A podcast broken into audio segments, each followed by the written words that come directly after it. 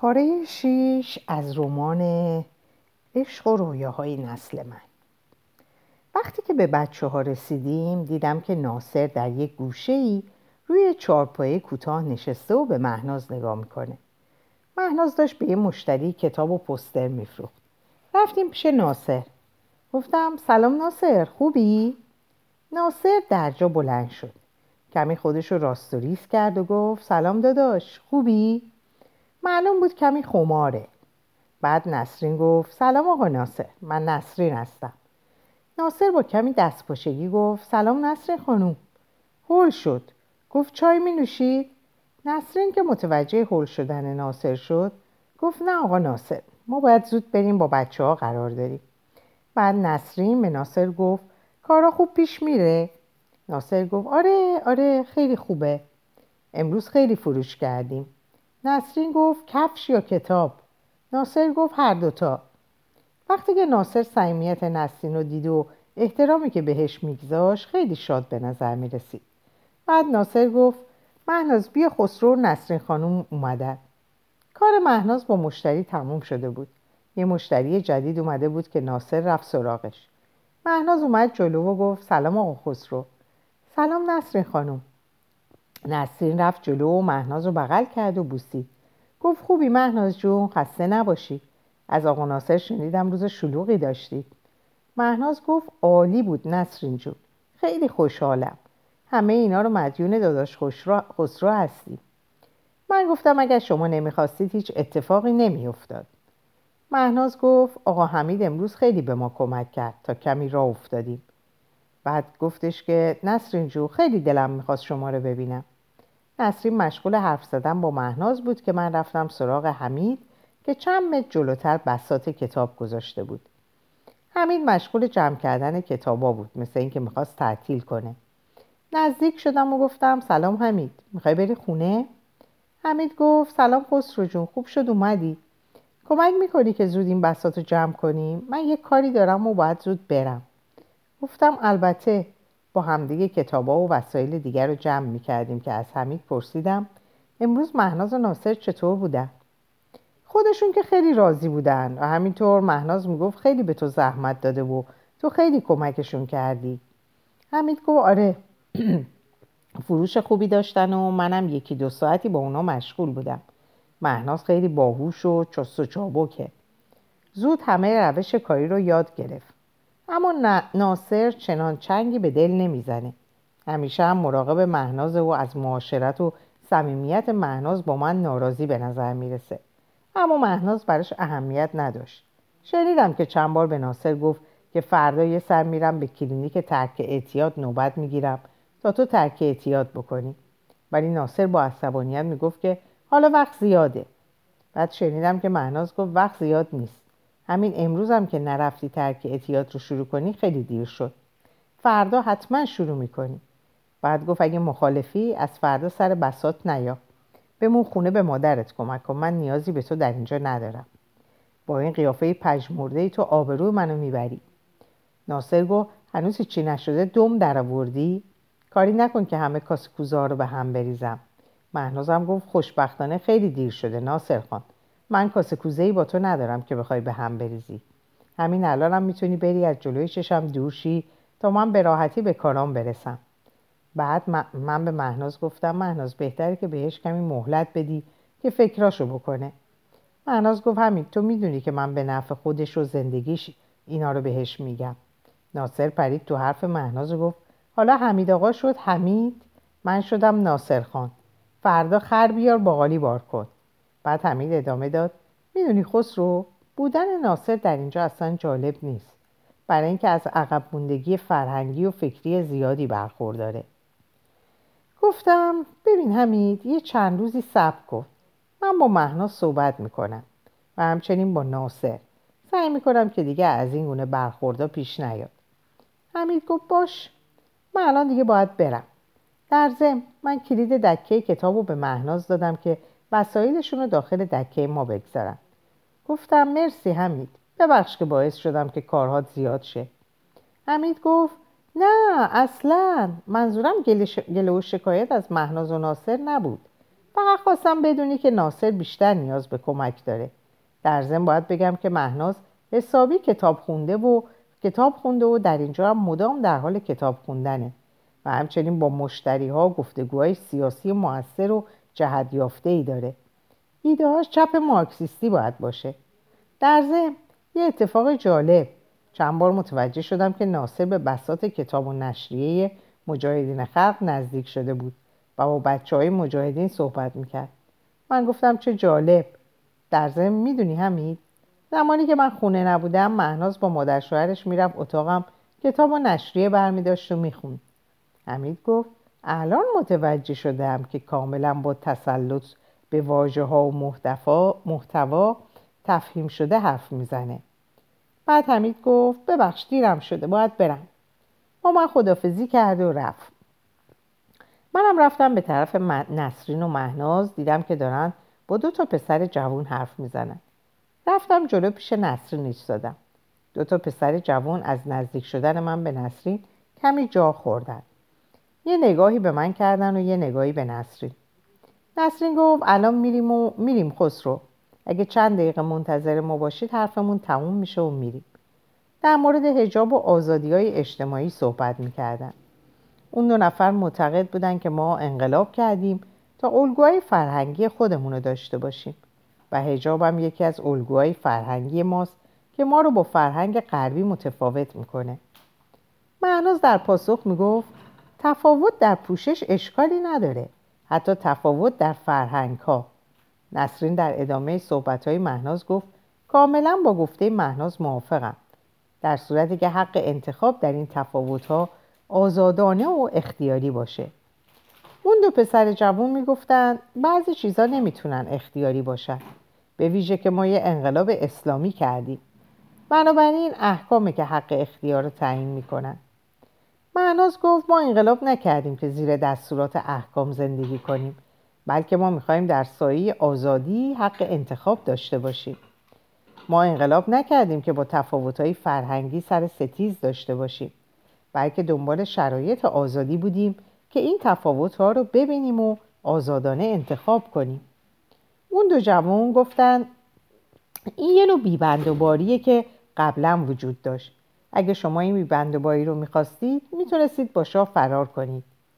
من گفتم ببینید بچه ها حالا به چه دلایلی انتخاب کردیم نمی... انقلاب کردیم نمی‌تونیم در اینجا در چند دقیقه در موردش صحبت کنیم. من یه سوال از شما دارم. آیا شما به آزادی سیاسی و حق انتخاب اعتقاد دارید؟ اون دو پسر جوان گفتن آره که داریم. گفتم پس اعتقاد دارید که ما برای آزادی سیاسی و داشتن حق انتخاب ایده های مختلف انقلاب کردیم. در این صورت آزادی پوشش هم یک, یک حق انتخاب و در کادر آزادی های اندیشه و سیاسی قابل بررسیه. شکل رعایت خصوصی احکام دینی هم یه حق انتخابه که فقط در کادر دموکراسی و آزادی عقاید قابل اجراست. قانون, در... قانون درآوردن احکام دینی فقط با حاکم کردن استبداد دینی تحقق میابه که ما با اون شدیدا مخالفیم. اما من و دوستم باید بریم. حالا اگه دوست داشتید بیشتر در این مورد صحبت کنیم می‌تونید بیاید به پاتوق ما در پارک شهر بیشتر با هم صحبت کنیم.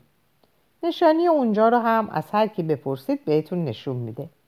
یکی از اون دو نفر گفتن من اونجا رو بلدم. بعد ما از مهناز و ناصر خدافزی کردیم تا بریم رستوران تا به بقیه بچه ها ملحق بشیم. وقتی که وارد رستوران شدیم همه بچه هایی که قرار بود بیان حاضر بودن. ساسان و آرزو و سیما کیانوش و یوسف و سودابه همه حضور داشتن. رستوران سلف سرویس بود. طبق معمول ساسان نقل و شیرنی جمع, نقل و شیرنی جمع بود. به ویژه که آرزو هم حضور داشت. ساسان نهایت تلاش خودش رو می‌کرد که به آرزو خوش بگذره. خیلی بهش توجه می‌کرد. همچنان میز غذا براش حکم یک پیانو رو داشت. طوری نشسته بود که انگار داشت پیانو مینواخت. نسرین رو کرد به ساسان و گفت شب تولد خیلی از هنرنمایی شما لذت بردیم در واقع هنر شما موجب گرمی بیشتر جشن شده بود. ساسان گفت اختیار داری نسرین جان. هر جا آرزو باشه ساسان عالی ظاهر میشه. به ویژه اگر اجرا داشته باشم. نسرین گفت این یه امتیاز خوبیه برای آرزو. برای ظهور عالی شما حتما آرزو باید زحمت حضور یافتن رو بپذیره و از هنر شما لذت ببره. آرزو گفت البته اگر ساسان هول بشه. من گفتم چرا باید هول بشه؟ آرزو گفت چون ساسان هول بشه بهتر ظاهر میشه. مثلا همین الان. ساسان تا بناگوش قرمز شد و بعد گفت بچه ها من یاد گرفتم روی حرف خانوما حرف نزنم. و خسرو تو هم اگر هول و دست باشه بشی دست کمی از من نداری. مثلا اینکه همه بچه ها متوجه کنایه ساسان شدن. زدن زیر خنده. برای اینکه من موضوع رو عوض کنم گفتم بچه ها حالا که همه حاضر شدیم بهتری که بریم غذا بکشیم. همه موافقت کردن. همه غذا کشیدن و برگشتیم سر میز شام. رستوران تقریبا جای خالی نداشت. از قشرا و تیپای متفاوت اجتماعی تو رستوران حضور داشتن از گوشه و کنار هم حرفای متفاوت شنیده می‌شد. بیشتر حرفا سیاسی و اجتماعی بودن اختلاف عقاید، رضایت و نارضایتی از شرایط موجود و انقلاب. جالب این بود که این گونه گفتگوها برای همه تازگی داشت و جذاب بود. هر کسی سعی داشت نهایت استفاده از دانستنیاشو بکنه. سر میز ما هم همین گفتگو بود. معلوم بود که اکثرشون مطالعه می‌کنند و با مدرک و مطالعه حرف می‌زنند. از دستور زبان گفتگوشون می‌تونستی متوجه بشی که کتاب می‌خونن. حتی بعضی یا خود کتاب رو صحبت می‌کردن.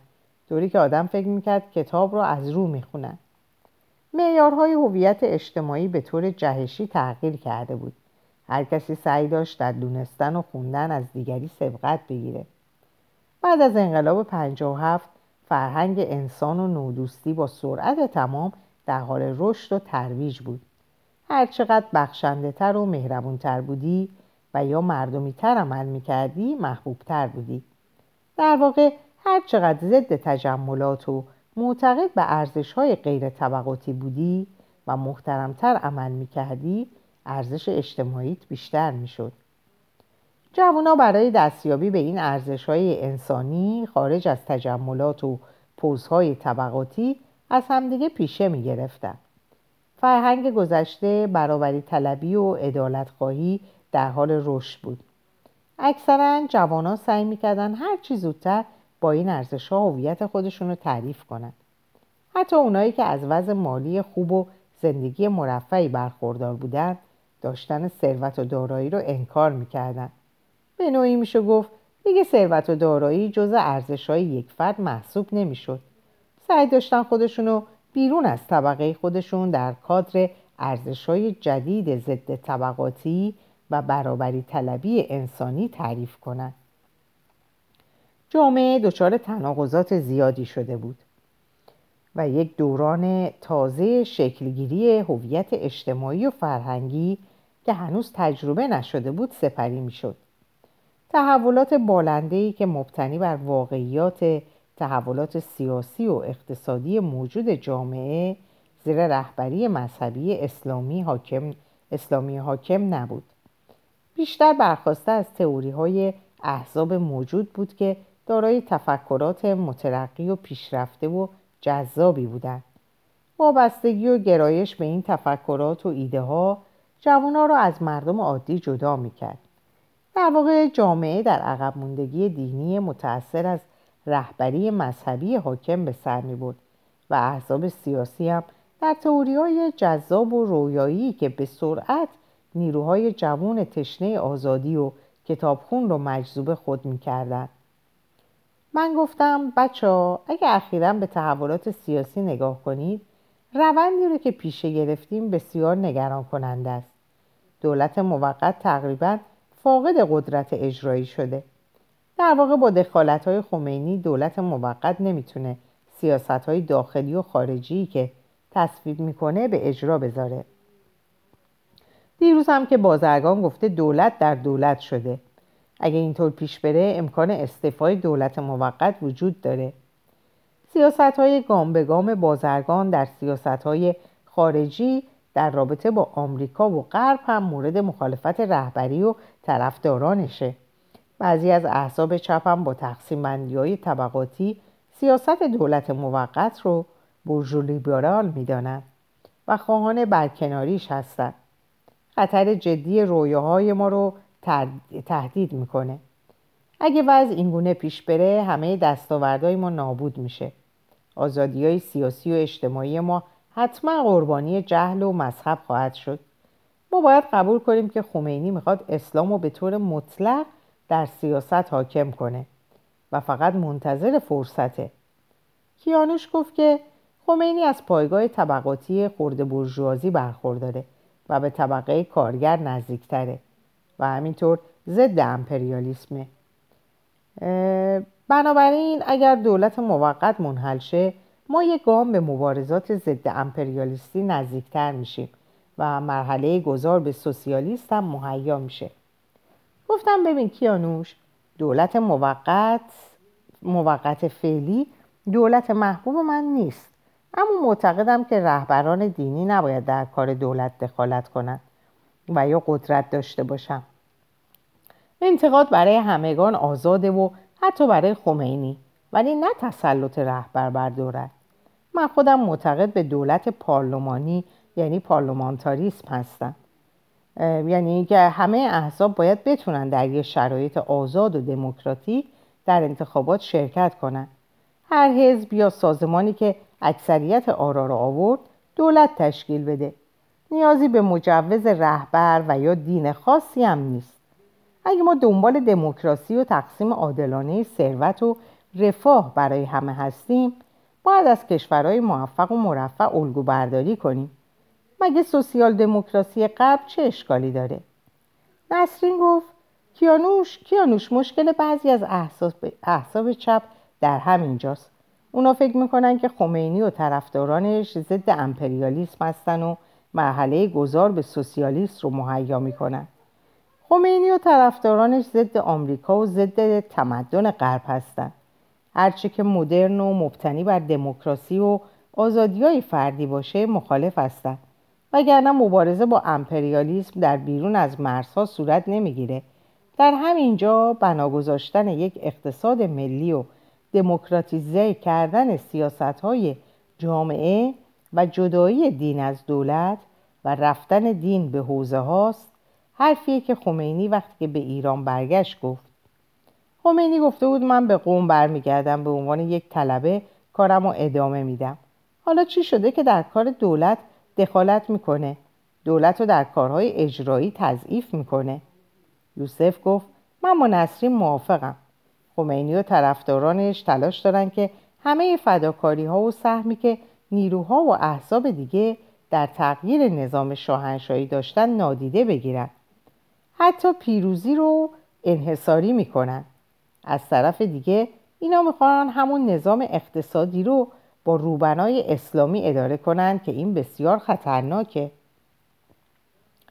در نهایت با آموزه های دینی آزادی های اجتماعی و مدنی رو که از نظام شاهنشاهی مونده مونده رو هم سرکوب خواهند کرد.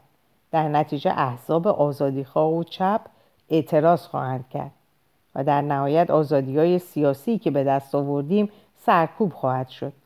گرفتار یک حکومت دینی خشن قرون وسطایی خواهیم شد. کیانوش اومد جواب بده که ساسان گفت بچه ها تو رو خدا کافیه. امشب دور هم جمع شدیم تا خوش باشیم. حرفای سیاسی رو بذاریم و در بذاریم برای جلسات سیاسی. آرزو گفت من موافقم. بقیه بچه هم موافقت کردن. ساسان نگاهی به من کرد و بعد گفت ببین نسرین جون از قدیم گفتند پشت هر مرد موفق یه زن قرار گرفته. نمونهش رو همین الان دیدی. من موفقیت پایان دادن به حرفای سیاسی رو مدیون حمایت آرزو هستم. بعد دست آرزو رو گرفت و برد بالا. گفت زنده باد به زنان حامی شوهران. نسرین گفت آرزو جان استمرار حمایت مشروط به رعایت عدالته. امیدوارم که ساسانم مرد عادلی باشه که حتما هم عادله. بعد آرزو گفت پس از این گفته معروف پس این گفته معروف هم بشنوید. پشت هر زن ناموفق یک مرد قرار داره.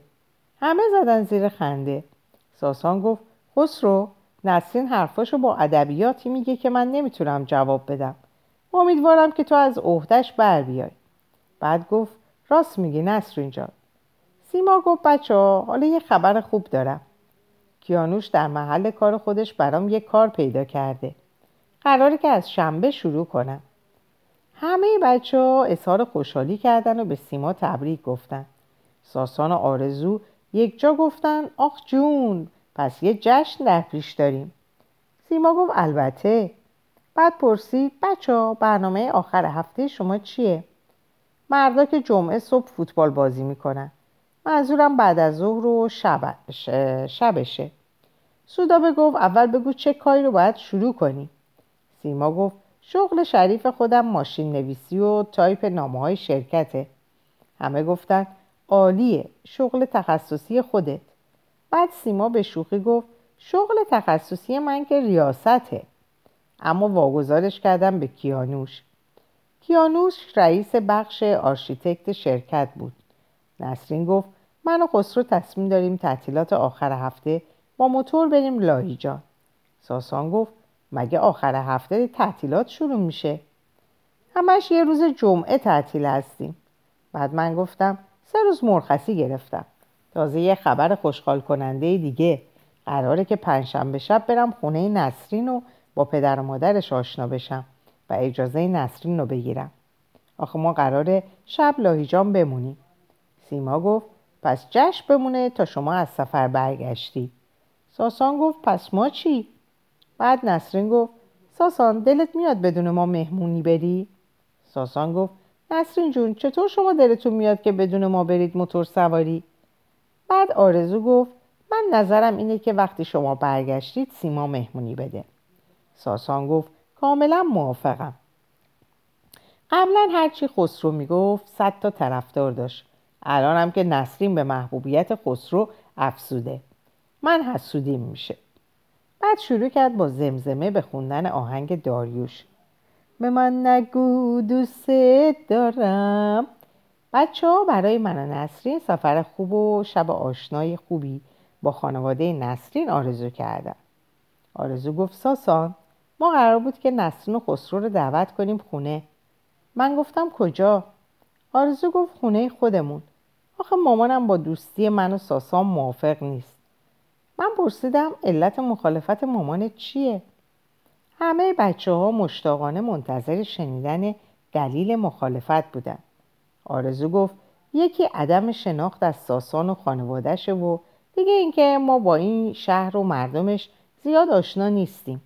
مامانم کمی میترسه نسرین گفت حالا چرا منو خسرو رو می‌خواید دعوت کنید آرزو گفت مامانم چند بار با خسرو صحبت کرده و نظر بسیار مثبتی نسبت به شخصیت خسرو داره به همین دلیل می‌خواد که نظر خسرو رو در رابطه با دوستی من با ساسان بدونه ساسان گفت خسرو چیزی نمی نوشی؟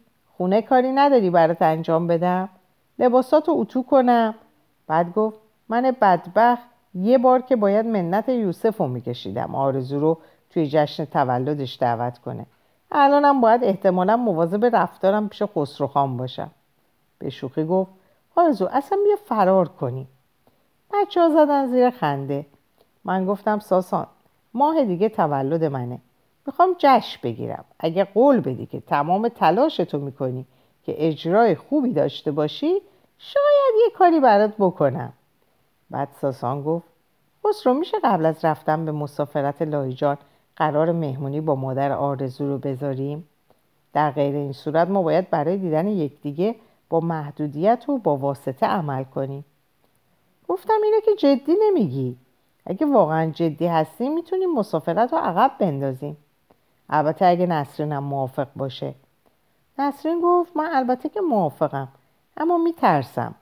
بعد از دیدار ما با ماد میترسم بعد از دیدار ما با مادر آرزو ساسان حتی نتونه آرزو رو با واسطه و با محدودیت ببینه. همه خندیدن. حالا ساسان حالا ساسان انتخاب کن. قبل از رفتن به مسافرت یا بعد از رفتن به مسافرت؟ بعد نسرین خندید و دست آرزو رو گرفت و گفت خواستم کمی ساسان رو اذیت کنم. هر وقت که مامانت خواست ما میایم. تازه ما هم در همین پرسه اعتماد سازی به سر می‌بریم. خسرو قراره که پنجشنبه بیاد خونه ما و با خانوادم آشنا بشه. ساسان گفت آخ جون من به مسعود میگم منو هم دعوت کنه. یه آشی برای خسرو بپزم که به جایی رفتن روی کوههای لاهیجان بره به سربازی. گفتم ساسان جون من متولد سی و هفتم و از سربازی معاف شدم. این معافی هم از کادوهای دولت موقته. گفتم شاید از غم دوری یار بزنیم به کوههای لاهیجان. آرزو گفت نه نسرین جون این هفته نمیشه ما خودمون دعوتیم. هفته دیگه که برگشتید به مامانم میگم دعوتتون کنه. ساسان گفت بچه ها تو رو خدا مواظب خودتون باشید. با موتورم که میرید. منو هر ساعت در جریان سلامتی خودتون بگذارید. سودابه گفت ساسان تو فقط به خاطر خواست خودت نگران خسرو و نسرین هستی. ساسان گفت نه عزیز. بعد بلند شد و اومد منو بوسید و دستشو گذاشت روی شونه نسرین و گفت نسرین جان شوخی کردم. نسرین گفت که به خاطر همین شاد بودن همه دوستت دارن ما هم دوستت داریم. بعد یوسف گفت ساسان دوستت داریم. ساسان دوستت داریم. ساسان دوستت داریم. و همه چند بار با هم تکرار کردیم. حسابی جو شاد و صمیمی حاکم شد. شوخی های متفاوت و جوک های متنوع. بچه ها حسابی میز شام ما رو گرم کرده بودن. بعضی از مشتری های داخل سالن غذاخوری هم از شوخی های ما میخندیدن.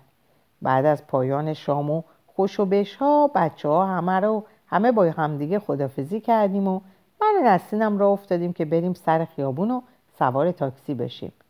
من یادم افتاد ساکم و داخل رستوران جا گذاشتم. گفتم نسرین چند دقیقه اینجا صبر کن. ساکم و جا گذاشتم. نسرین گفت باشه حتما. من دویدم به طرف رستوران. قبل از اینکه وارد رستوران بشم دیدم که یکی از کارگران رستوران ساکم و برداشته بود و دنبال صاحبش میگشت که من سر رسیدم و گفتم مال منه. ازش تشکر کردم و به طرف نسرین برگشتم. وقتی برگشتم دیدم دوروبر نسرین شلوغ شده. رفتم جلو دیدم که نسرین و چند تا پسر جوان در حال گفتگو هستن. نسرین دختر جذاب و قشنگی بود با لباسهای شیکی که میپوشید و تناسب اندامی که داشت نظر خیلی ها رو به خودش جلب می‌کرد به ویژه نظر جوونا رو. اما نسرین خوب می‌دونست که چطور با این فرهنگ آزاردهنده ها برخورد کنه. بیشتر اوقات افرادی که به اون نزدیک می‌شدند و مطلق می‌گفتند و یا تقاضای دوستی می‌کردند یا به طور آزاردهنده ای ظاهر می‌شدند وارد گفتگو می‌شد و سعی می‌کرد که اونها رو نسبت به این رفتار آزاردهندهشون آگاه کنه. اگرچه بعد از انقلاب آزار دختران و یا دختربازی های آزاردهنده بسیار کم شده بود. اما هنوز ادهی بودند که رفتار زن آزار, زن آزار خود رو ترک نکرده بودند نسرین با صدای بلند می‌گفت مردهایی که هنوز فکر می‌کنند زنان و به راحتی قابل تصرف هستند و یا اینکه چون مرد هستند می‌تونن زنان رو تصاحب کنن هنوز در دوره بردهداری و عقب موندگی فرهنگی و ارتجایی به سر می‌برند اگر به این دوتا پسر جوون که اینجا هستند و مزاحم من شدن نگاه کنید می‌بینید که اینا یا از تربیت خانوادگی خوب برخوردار نیستند و یا اینکه فرهنگ زنازار جز شخصیتشون شده. جوانای دیگه که از من حمایت کردند ترکیبی از دختران و پسرانی هستند که شاید بعضیاشون از تعلیم و تربیت تقریبا مشابه برخوردار باشند و یا در همین فرهنگ ارتجایی زنازار رشد کرده باشند اما بعد از انقلاب به خاطر وجود آزادی های سیاسی و تنوع عقاید گروه ها و احزاب بسیاریشون به کتاب خوندن روی آوردن و به ارزش های انسانی و فکری نو دست یافتن که انسانها رو با جنسیت، نژاد و یا مذهبشون ارزیابی نمی کنن. بلکه به انسانها فقط به خاطر انسان بودن انسان بودن نشون انسان بودنشون نگاه می‌کنن حالا از این دو جوان می‌خوام که یاد بگیرن و به خاطر مزاحمتی که برای من به وجود آوردن عذرخواهی کنن و از اونا می‌خوام که به گروه جوانانی بپیوندن که کتاب می‌خونن. اون دو جوان وقتی که حمایت مردم و دخترها و پسرای جوان رو از نسرین دیدن اومدن جلو و از نسرین عذرخواهی کردن. بعدش هم بعد از عذرخواهی از نسرین خیلی شرمنده و متأثر از جو حاکم از کنار من رد شدن. بعد از کمی درنگ اون دو جوان رو صدا کردم. گفتم ببخشید می‌تونم چند لحظه وقت شما رو بگیرم؟ اون دو جوان گفتن آره اشکالی نداره. گفتم من دوست این خانوم هستم. نسرین کنار من ایستاده بود و دست منو گرفته بود. گفتم از این اتفاقی که افتاده واقعا متاسفم. اما خوشحالم که شما واکنش محترمانه ای نسبت به کنش دوستم و مردم نشون دادید واکنش محترمانه شما نشانگر انعطاف شماست و همچنین کنترل شما در مقابل غرورتون. همینطور واکنشتون برای کسایی که اینجا بودن بسیار آزمو... آموزنده است. فقط تمایل دارم که از شما دعوت کنم به پاتوق ما در پارک شهر یه سری بزنید. شاید بتونیم دوستای خوبی برای یکدیگه باشیم. نسرین گفت منم موافقم. اون دوتا جوون خودشونو به نام کامران و داریوش معرفی کردن. من و نسرینم خودمون رو معرفی کردیم و اونا دعوت ما رو پذیرفتن. با اون دوتا جوون خدافزی کردیم. احساس عجیبی داشتم. یه احساس دوگانه. از یه طرف فکر می‌کردم جامعه ما به کدوم سمت خواهد رفت. آیا اون سمتی خواهد رفت که من و امثال من در فکر و رویای خودمون داریم؟ تحقق دموکراسی، آزادی، برابری و حقوق شهروندی و رفاه برای عموم مردم؟ یا به طرف ایدولوژی مذهبی حاکم که خمینی اون رو نمایندگی می‌کرد؟ احساس دوگانه من از این دو سمت و سو ناشی می‌شد. وقتی به فکر و رویای خودم فرو می‌رفتم خوشحال و شاد بودم. اما تصور اینکه مذهب بخواد بر جامعه و مردم حکومت کنه منو نگران می‌کرد. همون سمت و سویی که خمینی رهبری می‌کرد موجب نگرانی و استراب من می‌شد. در این خیال به سر می بردم که نسرین گفت بریم عزیزم. مثل همیشه دستشو انداخت توی دست چپم که در جیب شلوارم بود. طرف دیگه شانم اغلب ساک ورزشیم آویزون بود. گفتم بریم. سوال کردم نسرین دوست داری با تاکسی بریم یا پیاده؟ نسرین گفت اگرچه دلم می‌خواد پیاده بریم و بیشتر با هم باشیم و حرف بزنیم اما الان کمی دیر شده. بهتره که با تاکسی بریم. گفتم باشه. بعد از چند لحظه سوار تاکسی شدیم. سندلی های عقب تاکسی خالی بود. به راننده تاکسی گفتم لطفا مسافر سوار نکنید من کرایه قسمت عقب تاکسی رو پرداخت می‌کنم. راننده تاکسی گفت باشه خسرو جان ما که از شما کرایه نمی‌گیریم. من و نسرین همزمان با تعجب زیاد تلاش کردیم که صورت راننده تاکسی رو ببینیم. چون که من سمت راست نسرین نشسته بودم صورت راننده رو زودتر دیدم. در اینجا به پایان این پاره می‌رسم. براتون آرزوی سلامتی و خوشحالی دارم و شب و روز خوبی داشته باشید. خدا نگهدارتون.